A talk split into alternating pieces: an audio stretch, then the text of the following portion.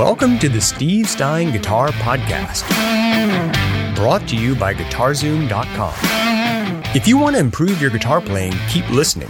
If you want to improve even faster, go to GuitarZoom.com, where you'll find all of Steve's premium courses, masterclasses, and memberships that'll help you quickly and easily improve your playing. Now, here's your host, Steve Stine.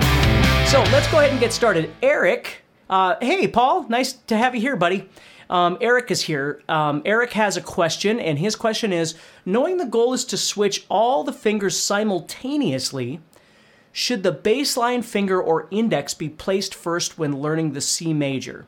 Some of us started with the three string C. Okay, it's a great question.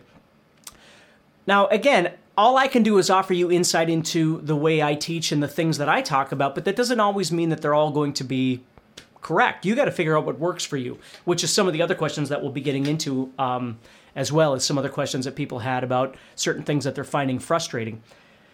Now, for those of you that have met me, I know I've met Paul and some of the rest of you. I'm a, I'm five foot two. Okay, so on a good day, so my hands are very very small. So when I learned how to play, it was really important for me to to do what I could. You know, my my friends, I, I needed to make sure I could do what they could do. I didn't want to have this limitation because I had small hands and I couldn't play guitar and I couldn't do things like that. And so I think you know the biggest thing is is trying to figure out what works for you. What I try and tell students about chords, for instance, is it doesn't really matter which chord we're looking at. Thanks, Mark. Hey, Angelo.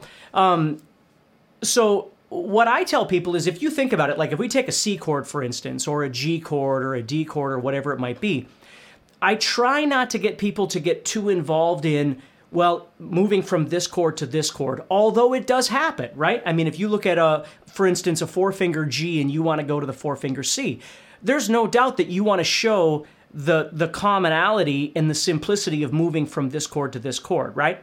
I mean, it, it's obvious. But oftentimes you might be on G and you need to go to D, or you're on G and you need to go to B minor, or something like that, where the shift is very vast. They're, they're not the same at all. So instead of always looking for shortcuts, and I know this isn't your question, but I will get to it. The trick for me is is teaching people to know something on an absolute level. Like, and this will answer some of the other questions that we've had too in here. But I just really want you guys to understand this because it's so important you can't use what you don't really know. You can't use what you can't really play. You can't use something that you've you've you know touched on. You can't use that. My my daughter's upstairs right now, and my wife is is working with her on math. She's in fifth grade. There are some concepts that she just doesn't get, right? So trying to explain some sort of easy workaround isn't really going to work. She's not going to be able to, to be able to stack on top of that concept until she really understands that first concept. So here's my point.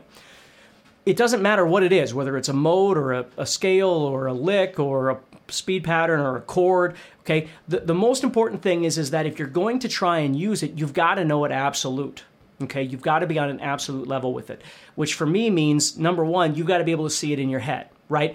If you and it doesn't matter if it's a chord it doesn't matter if it's a group, group of chords like a progression it doesn't matter if it's a song which is a bunch of sections right? Or a solo or whatever. If you can't see it in your head or at least see the path of movement of that particular thing you're not going to be able to play it anyway. You're going to get lost which is another person's question about performing live and forgetting everything.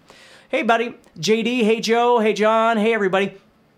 So the trick is is knowing something absolutely. So if you want to play, for instance, the C chord, okay, the way you learn it absolutely is you see it in your head. The second thing that you do is you practice large amounts of what I refer to as bouncing, which is training your hand from no response to the required response, right? Nothing to chord. So it isn't one finger, one finger, one finger, or in any case, Okay? That doesn't mean, again, that some chords are going to require some semblance of building. But if you've got to build it, chances are you don't have it yet. Okay? And don't get frustrated by that. I'm just, I'm being completely honest with you. When you learn how to do something on an absolute level, you can use it. You can play it, you can play it with confidence. And again, it doesn't matter what that thing is, okay? But you've got to you've got to understand that idea.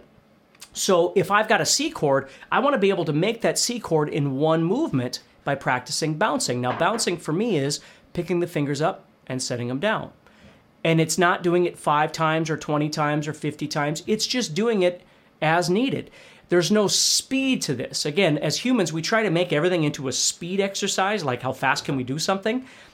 And it, it shouldn't always be about that. It should be do I comprehend? Am I able to send the signals from my brain to my fingers and get it to respond the way I need it to? Once I can do that, then I can start increasing the speed. But trying to, hey, Rich, but trying to do that prior isn't going to help me. It's just going to confuse me. Okay, it's it's not going to make it any better. And then if I get around other people or whatever, I'm going to freak out. I'm going to get nervous, and it's not going to work, right? So you practice bouncing. Okay, when I want D, and I do this in my guitar classes, I teach a, a little guitar class out here in, in the little town that I live in now. Um, and uh, I always tell everybody in the class, if you can beat me on making the chord, I'll buy you a pizza. And I absolutely would. Of course, they're beginners, so I, I have a bit of an advantage and I get to count. But, you know, it makes them laugh and, and that sort of thing. But what we do is everybody sits and they put their hand on their lap, and I'll say, okay, we're going to make a D chord, and I'm going to count to three. And then we go one, two, three, and we make the chord. And you'll see a lot of people, when they try and do that, what they'll do is go like this. And they'll try and run up there as fast as possible, but they have nothing built, so then they've got to create it. Well, it almost would be faster just to lift it up and build it as you're going slower than trying to run up there and then try and figure it out once you get there, you see? So, hey, Gary. Hey, Mary. Um, so, hopefully that makes sense to you. So, I try and do each one individually. Then you can start bouncing collectively. You can move G to C or G to D or D to A or whatever. But again, and I don't mean this negatively at all, but don't be a hero. It isn't about, I know 483 chords. Who cares? If you can't use them, who cares, right? You could learn 10 chords and be really, really good at this guitar versus knowing 483 chords that you don't really know unless you got your book with you and time to look them up and all that sort of thing you got to you know start slow and build this thing. You know that's that's one of my biggest things that i wish for for every guitar player on the planet is they'd understand that it isn't as bad as they think it is. They're just always setting themselves up for failure by trying to do so much all the time with just ridiculous expectations because the magazines or the teachers or their friends or society is telling them that they're supposed to be doing certain things and they're supposed to be at a certain level to be considered good or whatever that means, right? I, I just I don't fall into that category. I think the biggest thing is trying to find what works for you. And the older I get, the more I realize it has nothing to do with any one thing. Like how crazy your chords can be, or how fast you are, or how many arpeggios you know, or they're all great. All that stuff is wonderful. I love studying all of it.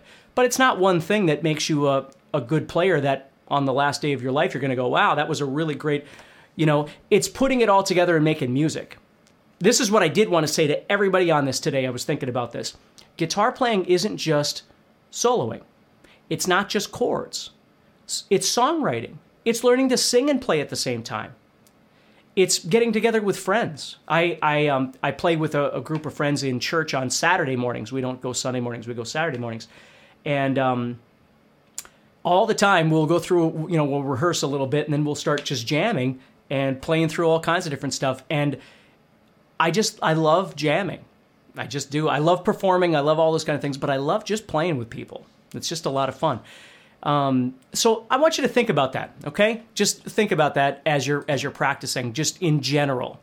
You know don't always you know go well, i need seven minutes of this and four minutes of this and nine minutes of this. And start really trying to figure out what you need to be happy with this instrument and you'll just enjoy the journey a whole lot more. Okay?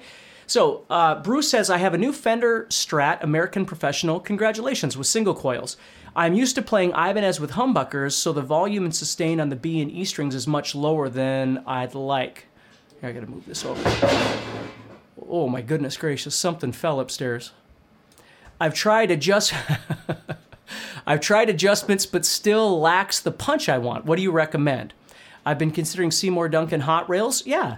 And EMG makes them. Yeah, I mean the biggest thing is is is trying to Bruce. The most important thing is is finding the pickup that's going to suit the tone that you're looking for because it's very easy to swap out a single coil for a humbucker in a single coil size. And there's all kinds of choices that you could get out there that that's going to enhance that. Um, Fishman has got some new pickups out too that are are supposed to be quite amazing. Um, but there's there's just so many. You know, there's the usuals, the EMG and Seymour Duncan and and all those things. Obviously, I'm an EMG guy, but that means nothing. You know, it's it's trying to find what works best for you. But if you find that you're not getting enough volume or sustain, changing the pickup very much could help. But also be aware that maybe your pickup positioning needs to be raised a little bit, or maybe the string needs to be lowered a little bit. You know, have somebody take a look at those pickups and see what's going on with that to make sure it's not just some sort of a, a mechanical problem that you might be having, or, you know, like I run my, my pickups very close to my strings. I run them very, very close. That's how I've always played them. But, uh, you know, start with some of that stuff first, uh, Bruce, and see if that works for you. So next we've got Jack. Jack says, "How can I learn to get the most out of the VIP section? Only been a member for an hour or two. Well, welcome. This question is for the live thing and all of the VIP section. Yeah, yeah. So Jack, the most important thing, what I love about the VIP element, all those videos, is that I make guitar courses that are two hours or three hours or six hours or 10 hours long, and they're just mammoth, well, some of them are, um, elements of study. Okay? The big thing is, is the VIP is meant to be just the opposite. What you do is you grab a topic of interest or a video that seems like it speaks to you, right? Something that makes sense to where you are on your path. And you just study that. Like the, the I tell this story all the time, and we're going to get to uh, to playing here too, I promise. But when I was a kid, I used to buy these videos. They, they were called REH, REH videos, and Paul Gilbert had them, and Chris Impellitteri had them, and there's just all these different wonderful artists, Vinnie Moore and Tony MacAlpine, all these guys I loved. And I used to, I lived in a trailer court and I used to mow lawns, so I would mow enough lawns to buy these from my local music store. And they were always 50 bucks. They were 49.95, which takes at five bucks a lawn, it takes quite a bit of money to uh, to get one of those. And they were on video, of course, because I'm old. So I would buy one, and then I'd run home and I'd put it in my VCR and I'd start trying to work with it. And um, they were usually under 60 minutes, you know. And I would watch the whole video, and then I'd get done and go, I didn't learn anything. I mean, that guy obviously is incredibly good, but I didn't learn anything. And it wasn't until years later that I realized maybe not years later, but quite a while later, that I realized that I was doing it wrong. What I needed to do was watch it, and when I got to something that made sense in my head, right, on my fretboard, something, I stop. And I just study that one little piece. Maybe it's 30 seconds long. Maybe it's a lick. I mean, it's just some minute little thing. But this is what I, this is the way I've lived my life for the last for sure last 10 years of playing, if not the last maybe 15.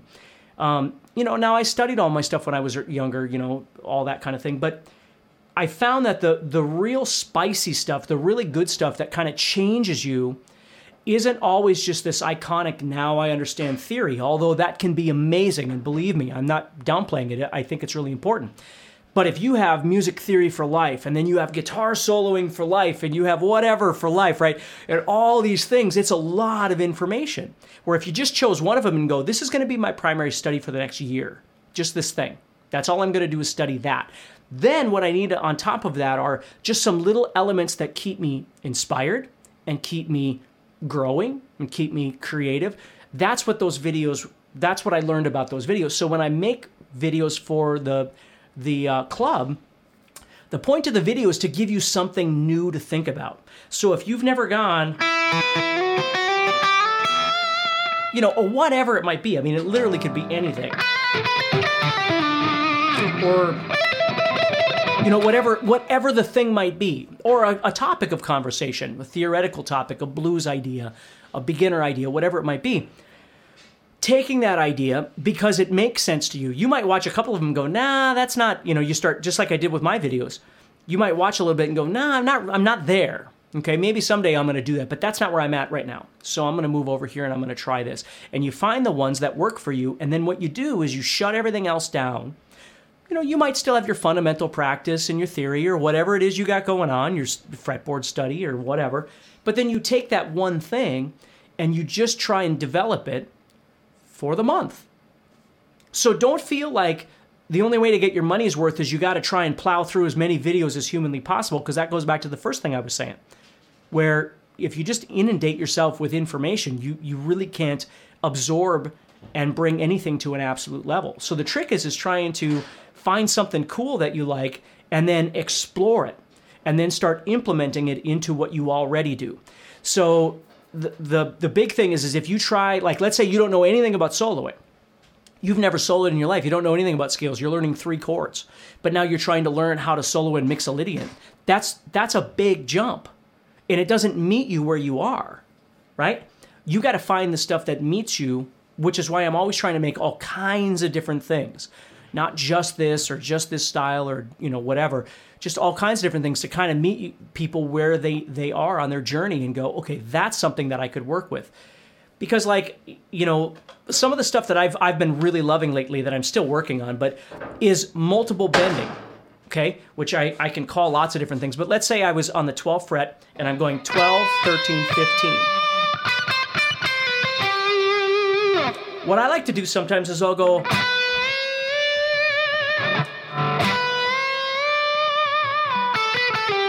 And I'll do them as bends because it sounds different. It's almost like a slide in a way.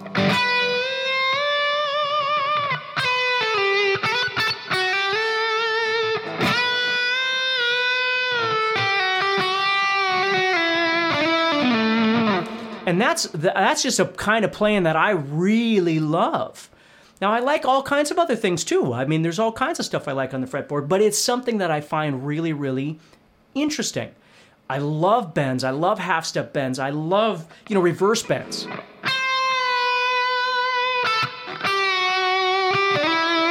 I love those kind of sounds. And it's nothing, you know, that's going to take you 10 years to learn how to play. But if you've never done it before, or you've never been introduced to the, con- the concept, you wouldn't know it exists. Right? So then you go, okay, okay, I like that little bend idea. I think that's really cool okay, I'm going to study this. Now I don't have to study it in every position, in every key, in every mode, you know, because that's the that's human nature, right? We we got to do it all as far as we possibly can, and then all of a sudden we wind up with nothing because we've just buried ourselves, inundated ourselves with information again. So maybe I just do it in one position on the fretboard, right? Whatever your positions are, like in a scale, right? Maybe you're learning the fifth position or you're learning the whatever, or you're learning this particular scale, whatever. You just apply it to something that makes sense in your head on your fretboard. And instead of going, well, now I got to do it in every position, no, no, no. Just learn to use it. So when you jam, you can use it. Like it's really there. It becomes a part of your playing. So next month, you're a different player than you were last month because of this concept. Not the, okay, I'm going to run it through the math machine and I'm going to do it in every position and all this sort of thing. And then you wind up never using it anyway because it's just, it just becomes white noise.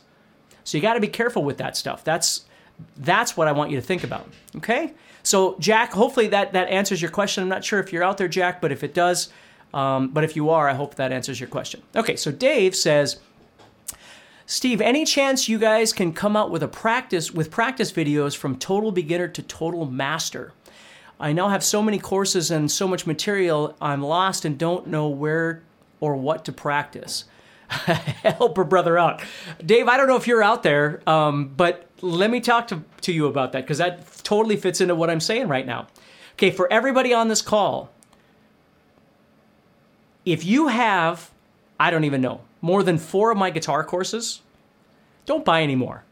Don't buy any more for now. Okay? You're done. You're cut off. too many, too many drinks. No soup for you. Okay, organize what you got and start working with it. Okay, I appreciate it and and I think it's awesome, but I I don't want you confused.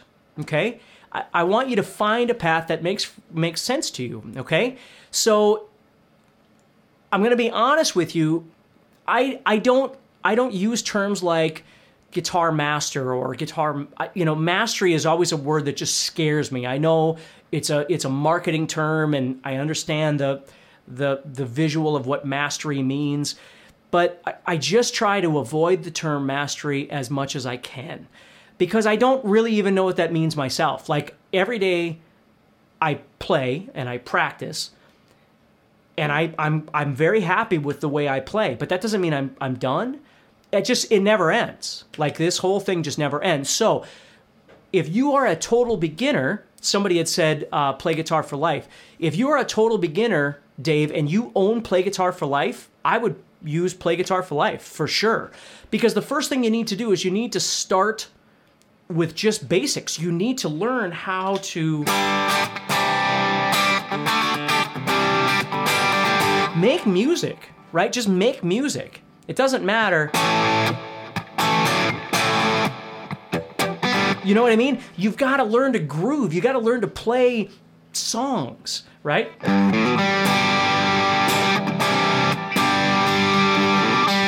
Right? Whatever it is.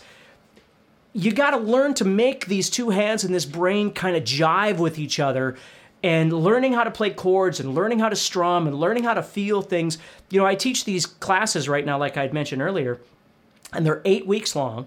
And then usually we go on to like, you know, half the class or whatever, we'll go on to subsequent classes and we'll just kind of keep going. And it takes them a good, you know, I don't know, six months to really start kind of coming together with this whole rhythm, groove, playing songs thing. But once they get it, they, they, they own real power in playing. You know what I mean?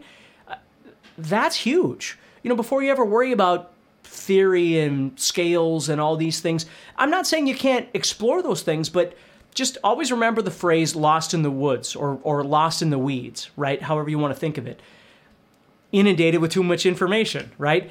You got to find something that can help you. If you own like Play Guitar for Life, it really does go through all of the essentials of, you know, chording and strumming and rhythm and blues and soloing and theory, all kind of broken down for you. Um, and then its intention then is is as you're going through it if you decide you want to study more blues or you want to study more something as you get further down the line you can right but but you've got to start organizing yourself so you're not just all over the place um, and i know it's hard listen I, i'm a hypocrite because i'm saying that to you and i've been playing my whole life and i've been doing the exact same thing but I think my biggest progress was when I started going, you know what? I'm going to I'm going to have a centralized focus of what I'm going to try and accomplish in 6 months or a year or whatever that might be. When I was younger, it was always speed. It was always technique because that's the kind of music I played and I was in college and you know playing in all these kind of high proficiency bands and um, what I didn't study was singing. What I didn't study was piano. What I didn't st- study was you know, songwriting.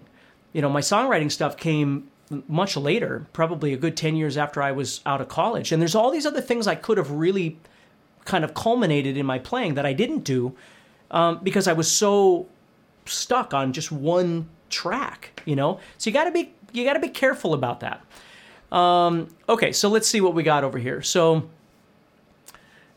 I'm addicted. listen, I it's not like I don't I I mean I there isn't a guitar magazine that doesn't come out that I don't wind up buying and studying and you know I I do the same thing but what I've learned to do is I I get off the internet.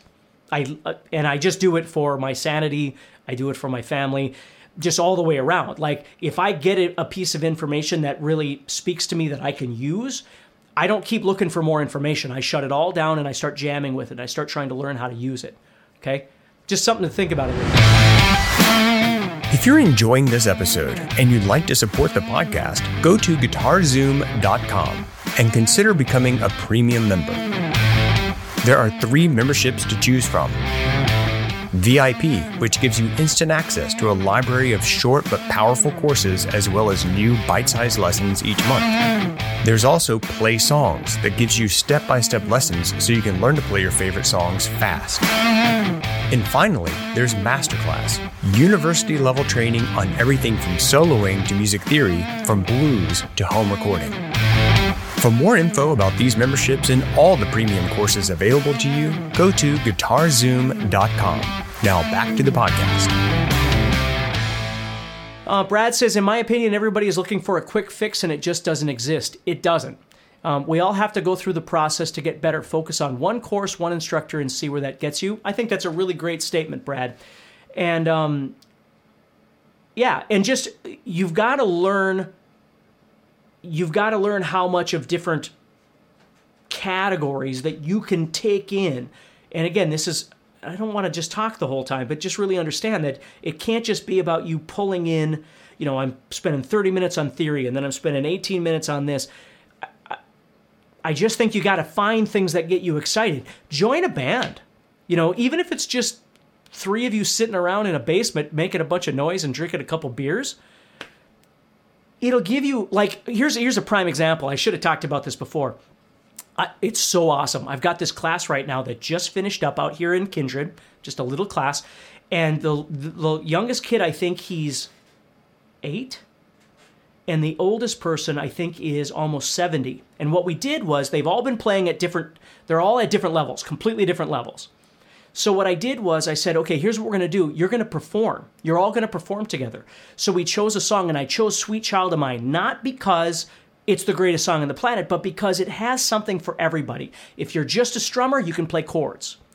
If you're learning how to, you know, visualize, you can play something like that. If you're learning how to solo, you might just be learning you know, that kind of thing. Or there's jamming solos, improv solos. So they had eight weeks, they all had to prepare, and then this last Thursday, yep, last Thursday, they all performed and brought all their family and friends and everybody, and they performed. So, you know, we just, my, my daughter sang and I played drums, and, and they were all just ecstatic. And the, there was one dad that came up to me and he's like, This was just a, a, an amazing experience. He goes, I've never practiced this much and I, you know I had a reason to practice and all these sorts of things. He was just all excited. And of course, I told him, I said, well, now that this is over, the way to maintain that excitement is you got to find some people to hang out with and make some music, even if it's not on stage, even if it's not in front of an audience. You got to find a way to keep going this so you can enjoy it. So when you walk away, it isn't just, oh, darn it, I suck at this. It's, that was really fun. And now what can I do to make that better? What can I make that so next time we get together, it's something is better? That's what I want you to think about. Okay? It's just really important. Okay? Uh, let's see here. Just hold on a second. I'm going to try and get back to these just a little bit. And you don't and don't think Mark, don't think of it as you have to join a band. It might just be some friends. Like you know, in what I do, I tend to draw out the the um I'll call them closet guitar players. All these players that are are not they're not ready to start being in a band and all that kind of stuff, but they like playing. And what I love about it is they wind up trusting me enough to where they'll they'll come to one of my classes and we'll all hang out and we'll play together, and then some of them will start kind of hanging out with each other, and maybe that's enough. You know, maybe that's enough. So who who am I to say? I'm just saying that we we tend to make this into something I don't think it needs to always be. If you're a hardcore player and you play nine hours a day and you do all these, God bless you. I think it's awesome. And, and I wish you all the best. I just think most people don't have that kind of time to practice because they're in school or they have a job or they have four jobs and they have kids and they have whatever. You just got to be realistic about this stuff and figure out where you need to be in there. And that doesn't mean you don't need to keep getting better. Of course you do. Just don't be unreasonable. Just don't stick yourself in a pit that makes you feel like crap every time you pick up the guitar because what good's that going to do you? It's not going to help you at all. Okay? Let's see here. Paul says, Why do I forget everything when I go to solo with my band? It's frustrating. That's exactly what I'm talking about.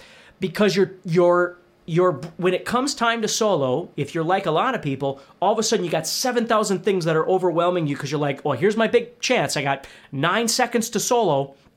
So then you're just trying to do all these things as opposed to just servicing the song.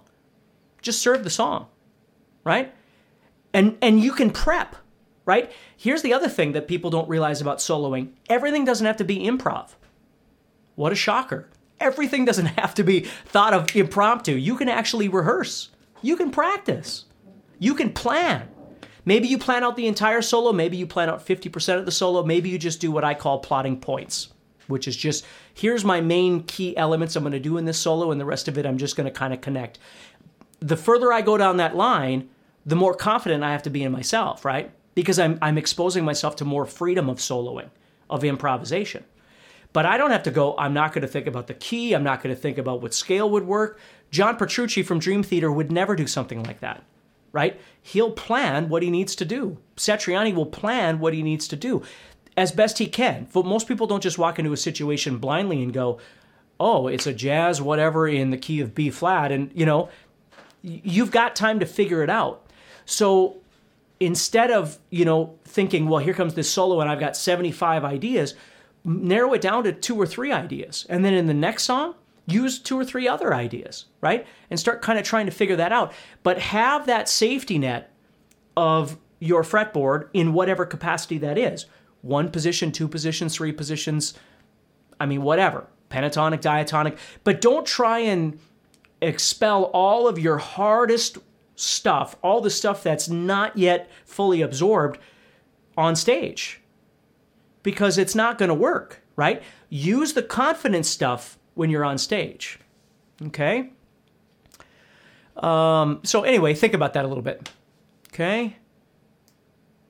Scott says, drummer learning guitar here, and I'm in a band but playing drums. How much time to spend on exercises? Well, it depends on, again, that's that question. Depends on what exercises you're trying to do. You know, every day, the, the first thing that I do is I go through rudimentary stuff, if you want to call that exercises. Like I'll do a lot of legato stuff, hammer ons, pull offs, all those things to get my fingers warmed up. Because without that, I got nothing. No matter how good my picking is, if my left hand isn't up to par with the things I want to do, it's not going to work. Okay. So then, after I've done some warm up like that, and I might do that, and again, I'm different than you. I've been doing this longer, but you know, I might spend a good 20, 30 minutes just doing some warm up like that. And um, and then what I'll do is I'll start trying to just warm up my right hand, and I might play through some songs, right? Play through different songs that that require a bit more effort of my right hand to kind of get that going a little bit. And then I'll start trying to put the two together, and that's where I'll start building things right? Just trying to build stuff together. You know, and, and I'll start working those out. You know, try and tighten everything or loosen everything up because it's really tight and just kind of work through that stuff. So it's hard to say. I mean, I don't know what your day looks like. I don't know what your life looks like. I don't know what other stuff you're practicing. But there's no doubt that exercises should be a part of your day. Exercises just shouldn't be your entire day. You know, you play drums, you know how important groove is. I've played with drummers that have incredible chops, but they have no sense of groove. They have no sense of feel. They can keep time, but they can't lay down a groove where you go, wow, I need to play with that. Those are two different kinds of things. Okay? Um, okay, Pete says, is it necessary to actually buy pedals to use on stage, or can we just use our amp settings? Well, Pete, you know the answer to that. Of course, you don't have to buy pedals. I mean, if your amp works fine and your amp has everything you need, you're golden. Um, everybody's different on the the effects and all that sort of thing. I'm pretty straightforward. I like a little delay, a little reverb, and I'm fine. I don't try and replicate tones. I'm not that kind of guy. You know, I I play everything with the sounds I get.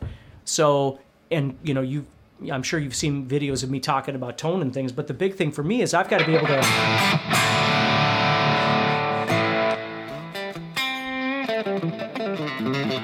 I try and manipulate my tones a lot with my guitar. So if I want something that's. I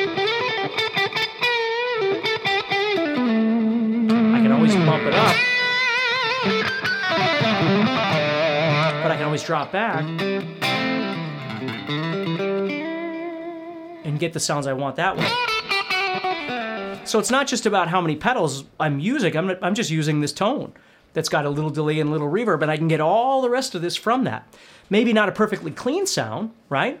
So I usually try and have a, a, an amp that has a couple of different patches on it or presets so I can get a clean sound and a crunch sound or whatever it might be. But my guitar does a lot of the work.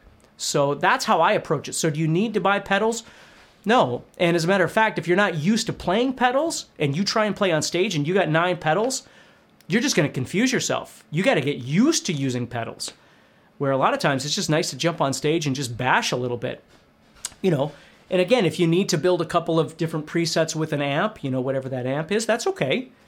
I've never used more than, I mean, I, I always build four presets with, if, if I have the capability with the amp that I have. I'll build a clean and a crunch and a rock, and then I'll have a lead. And the lead usually is a little bit louder and it has a little more delay or reverb on it. And then I almost never use it. I just wind up using the the the third channel most of the time. So I live most of the time in the second and third channels because the crunch channel, like this is my crunch channel. But I can drop that back.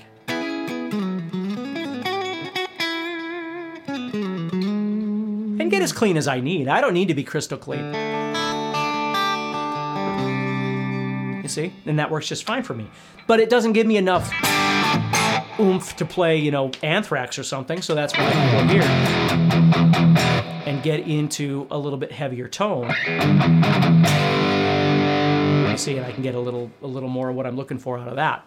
So that's kind of how I set it up. So no, you don't you don't have to. And you just said in your your comment there, Pete, that you're totally happy with your amp settings and the sounds. Then you're good. Then you're better than most people because you're actually happy with the sounds that you're getting. Okay. Dwayne says, 56 years old, love your pro- program. Uh, when I play, my fingers go numb. Is that because I'm resting my arm on the guitar? Well, it could be. I mean, there, there's a number of different reasons that that can happen. Um, if you're resting your arm, you must be talking about this hand. Um, the most important thing for me is trying to make sure that I stay as loose as possible when I play. But you know, if you're playing a, a, body that has like a sharp point on it, like let's say you're playing an acoustic or something, I could see how that could possibly happen. Um, but make sure that you're stretching out, you know, doing stuff like that. Like I had carpal tunnel syndrome on both uh, surgery on both my hands, and um, before I had the surgery, my hands used anytime my hands would be, you know, up or or whatever, I had to put them down all the time to try and get blood flow. If I ever did something like this, they would hurt. Um, so like this hand would would get really numb whenever I was doing stuff like this, and um, yeah. Anyway, so so just you want to make sure that you're taking care of yourself too. You know, I do a lot of stretching throughout the day, you know, things like that, trying to stretch out my wrists, stuff like that. Um, let's see here. Rick says, "Hey Steve, when I play faster, the pick in my hand turns. What can I do so that won't happen?" Well, Rick, it tends to happen until you get better at it. Because I used to have the same thing, and now it, that never happens. But I used to drop the pick, or the pick would turn, you know, and then I have to try and get it back. That doesn't ever happen anymore. But but it used to. But there are a couple things you could try, other than just more practice and just being really aware of the the angle at which you're playing. Because if you're playing at a certain angle, you might be pushing that pick backward too. Um, so you could think about that a little bit. But you could try some picks that have more grip on them you know, get the ones that, um, here, let me, I don't know if you can see this, but like these are my hawk picks. Okay. And you'll notice they have this thing here. And then the, act- my, my signature actually is indented as well. So it's really easy to grab on and hold on to with that.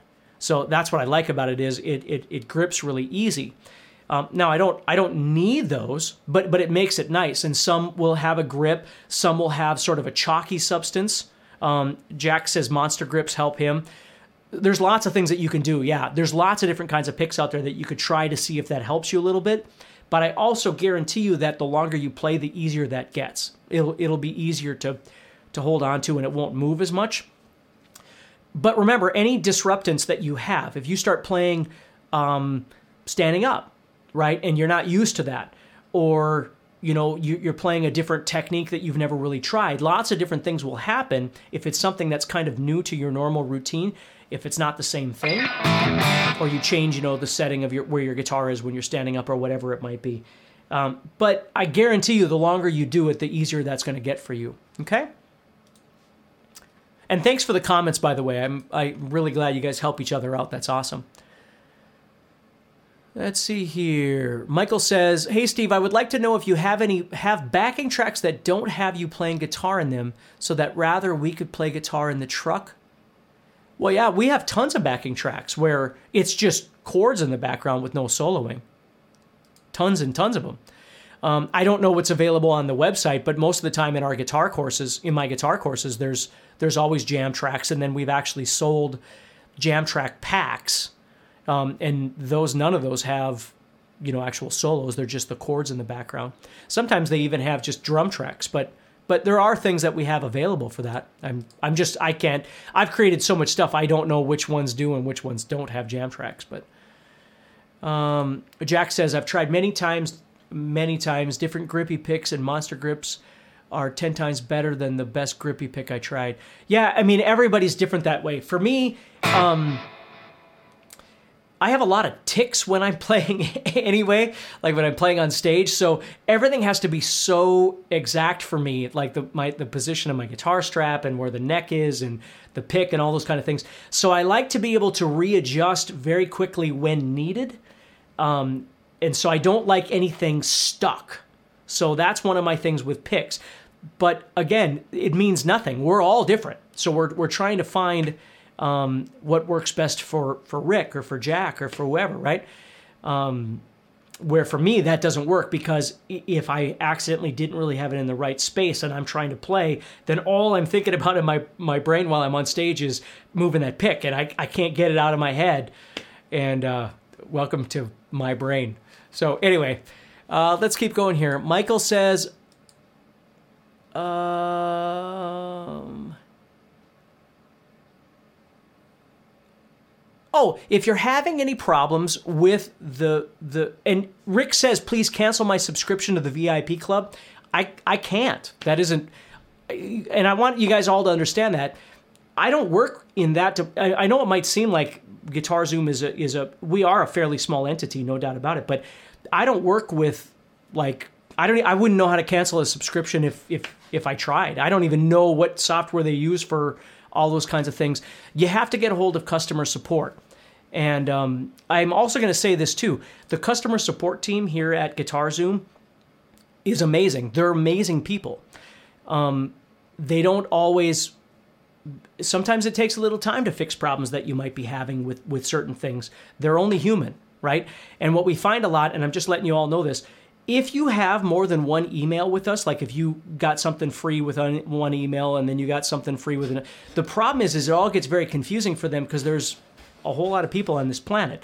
So try and make sure you only have one email with us. And if you have any problems, let customer support know. But our customer support team, I think, is like seven people. So they're not available 24 hours a day, er, you know, in three minutes. They're, they're available every day at normal business hours. And um, I don't know if they work on weekends or not. I, I would hope they wouldn't because I, I, you know, most of them have kids and, you know, regular lives like the rest of us do.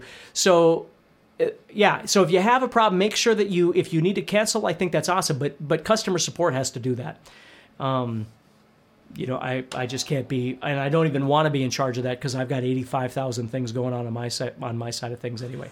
So, uh, let's see here. Uh, Steven says, customer support super nice, always willing to work with you. Yeah, I mean, we, I, nobody on this Guitar Zoom staff has any intention of trying to rip somebody off or, boy, I can't wait so I can buy an extra Happy Meal or you know it, it has nothing to do with that. Um, the the point is is that you guys need to be happy all the way around, and if you're not, get a hold of customer support and they'll do whatever they can to to make things work for you.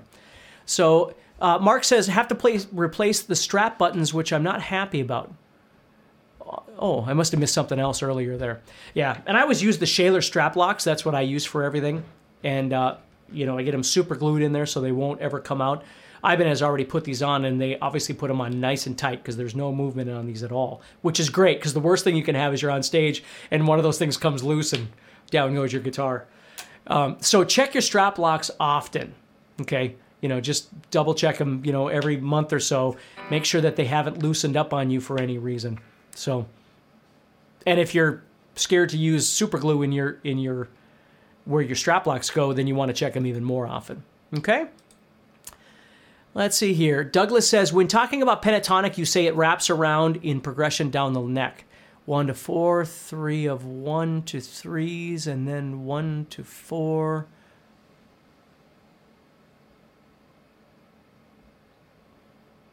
Gosh, I don't know what that means. Move up, one, three, one, three, one, three, one, four, one, four. One, two, three. That's only five strings. Um.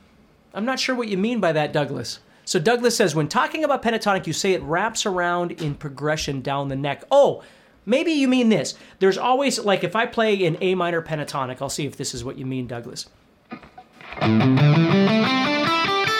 So, for instance, when I do that, if I, if I understand that my sixth string and my first string are the same string, so I'm going to eliminate my sixth string entirely.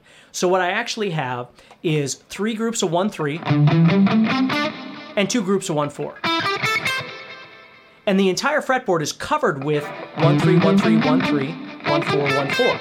the entire fretboard. It's just how it splits it up, but it's always in that order. So if you look, if I go to the next position of A minor pentatonic, I have 1 3 and then 1 4 1 4. Well, this 1 3 is the last 1 3. It's an octave of that.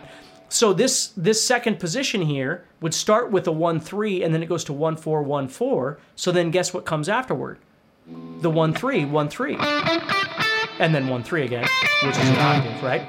So if I eliminate this sixth string, you'll see I got 1 4 1 4 1 3 1 3 1 3. Right? So 1 3 those are octaves. Okay, so no matter where you go on the fretboard, if I go to the next position, I've got 1 3 1 3 1 3, 1 4 1 4, and then a 1 3 left over. Okay, if I go to the next position, I got 1 4 1 4, and then 1 3 1 3 1 3. You see that? So it, it it overlaps all the way around with that same grouping. It's just it might look a little different because some of the top is falling off, right? If that makes sense, because it's not it's it's not a perfect symmetrical instrument that way. But it always works that way, where you're going to have three groups of one three and two groups of one four. Okay. Let's see here. Let me. There we go. Let's see. Are there going to be more acoustic guitar lessons added to the course? Michael, which course are you talking about? If you mean the clubs, yeah, there's going to be more stuff coming to the clubs as well um, for acoustic guitar. If that's what you mean, I'm not sure what you mean by that, but that might be what you mean. Okay. Alan says sometimes you use the E shape in bar chords and sometimes you use the A shape. How do I know which one to use? You don't unless it's different octaves. Like if I play uh, C here and C here, I'd use whatever makes logical sense with whatever else is going on with the song. Right? But but it wouldn't matter which one I use. Now a different example would be if I used F and F. You know, you'll hear there's an octave difference. This F is low, and this uh, uh, F is higher. So that might make a decision, but that's again based on me, right? W- what I want. Maybe the song that you're trying to learn wants a particular voicing of, of F, like a lower a lower octave or a higher octave, you know, whatever it might be. But if you're jamming with people, again, I don't know what your circumstances, but if you're jamming with people, whatever, whatever. If I see somebody's playing the low one off, and I'll wind up playing the high one and different things like that. So, okay, cool. Um, James says, Do you plan to make any tutorials for bass guitar? Not at this point, but we've talked about it. Drums, bass, all those things would be really fun to do, but we haven't we haven't decided that we're going to do something like that at this point. Um, Frank says, "Have you ever mic'd an amp before?" Yes, a lot back in the day. I don't do it much anymore because it's just quicker to run, you know, a direct out and go into my stuff and play. Uh, what kind of mic would you recommend? And does it change the tone that much? Yeah, it changes the tone a ton. With a mic, it's not only the brand of mic. I mean, you could just get something generic like a 57 or you know get a, a nice ribbon mic or whatever it is that you you want. But a 57 is nice and cheap and it's very useful. It's a great, you know, overall mic. Sorry, I can't search the.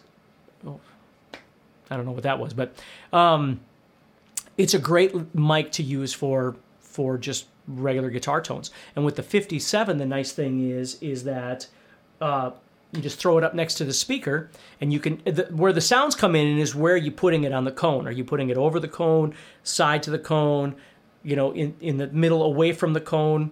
You know, I mean, there's lots of different ways that you can put it, and they're all going to sound different. When I do my recordings, whether I'm doing you know music that I'm I'm writing or recording for someone, or I'm doing you know stuff for lessons like this, I don't I don't have time in, in my brain wouldn't have I, it'd be too much for me anyway. I don't want to sit and dwaddle with that stuff for an hour trying to figure out the best tone. I just want to record. Like when I got ideas for songs, I don't want to come into my studio and then sit for an hour and a half trying to figure out where to where the mic placement should be. I just want to play. So, okay. So that's just some stuff to think about a little bit. It's it's great. Like if you go in the studio and you're actually doing recording, then it's different. But for stuff like this, I I just don't use it anymore. Okay. Um, Oh, Mark says not a question today, but Steve asked who would be at Sweetwater Gear Fest uh, for Count of Heads for Sunday. Mark says he's going to be there. Awesome. Looking forward to seeing you, Mark. I um, once April comes around, uh, I'm just waiting for the month to pass over, and once April comes around, I'll book the uh, the room for Sunday and um, my flight is already booked, so I'll already be there. But I'll book the room for us all to hang out on Sunday and then start planning that. But my plan is to have it at the Hoppy Gnome, Hoppy H O P P Y Gnome G N O M E. If I can find the room big enough for everybody. So thank you, Mark, for letting me know that.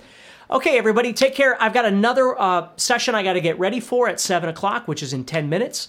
And uh, so thank you for everybody being here. You're awesome, and hopefully this helped you. And I will be posting it in the VIP very, very soon. Okay. Uh, Mary has a bunch of question marks. It says, when strumming, does it make any difference if your strumming hand is closed like a loose fist or open with your fingers out? No, it really doesn't. But the big thing is to stay loose, Mary. When you when you try and strum and things like that, just the more you can stay loose with your body, the more um, you're going to have more feel in what you're doing and it's not going to feel so aggressive, right? So anytime you find yourself getting, you know, tight like this when you play, just try and relax. Uh, Mark, there he is. This Sunday, no, no, no, no. This is in uh, June 21st and 22nd or 22nd and 23rd or whatever it is. It's that weekend in June. Yep. Thank you, conservative. Yeah. So everybody take care and I'll talk to you soon and stay positive and keep practicing, okay? Next time on the Steve Stine Guitar Podcast. Hey everybody, Steve here. So this is just a basic little practice thing that you can do to work on all seven of your modes, all in the first position, and kind of use uh, them to compare to each other so you can kind of see how everything works. There's a couple things I want to point out to you. One is a visual thing, and one is the uh, the modal comparison thing. So when we when I start off here, I'm just doing everything in the key of C. Okay, so I'm doing C major or C Ionian, right? So I've got one, two, three, four, five, six, seven, right? Major seventh is what I'm using here. And then I'm doing the octave. I'm just making a simple pattern that's going to go all the way up and all the way back down. Now, when I move to Dorian, I have to understand that Dorian is going to be minor, right? I need that minor mm. third with a major sixth. One, two, three, four, five, six.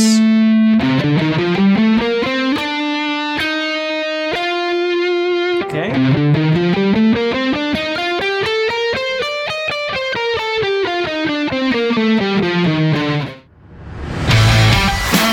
Hey, Steve Stine here from GuitarZoom.com, and thank you so much for listening to this podcast. If you enjoyed this episode, can I ask you a favor? Please subscribe, leave a review, and share it with a friend. Your feedback means more to me than you'll ever know. And be sure to check out my YouTube channels where you'll find over 1,000 videos to help you with your guitar playing. Thanks again for listening. Stay positive, keep playing, and keep having fun.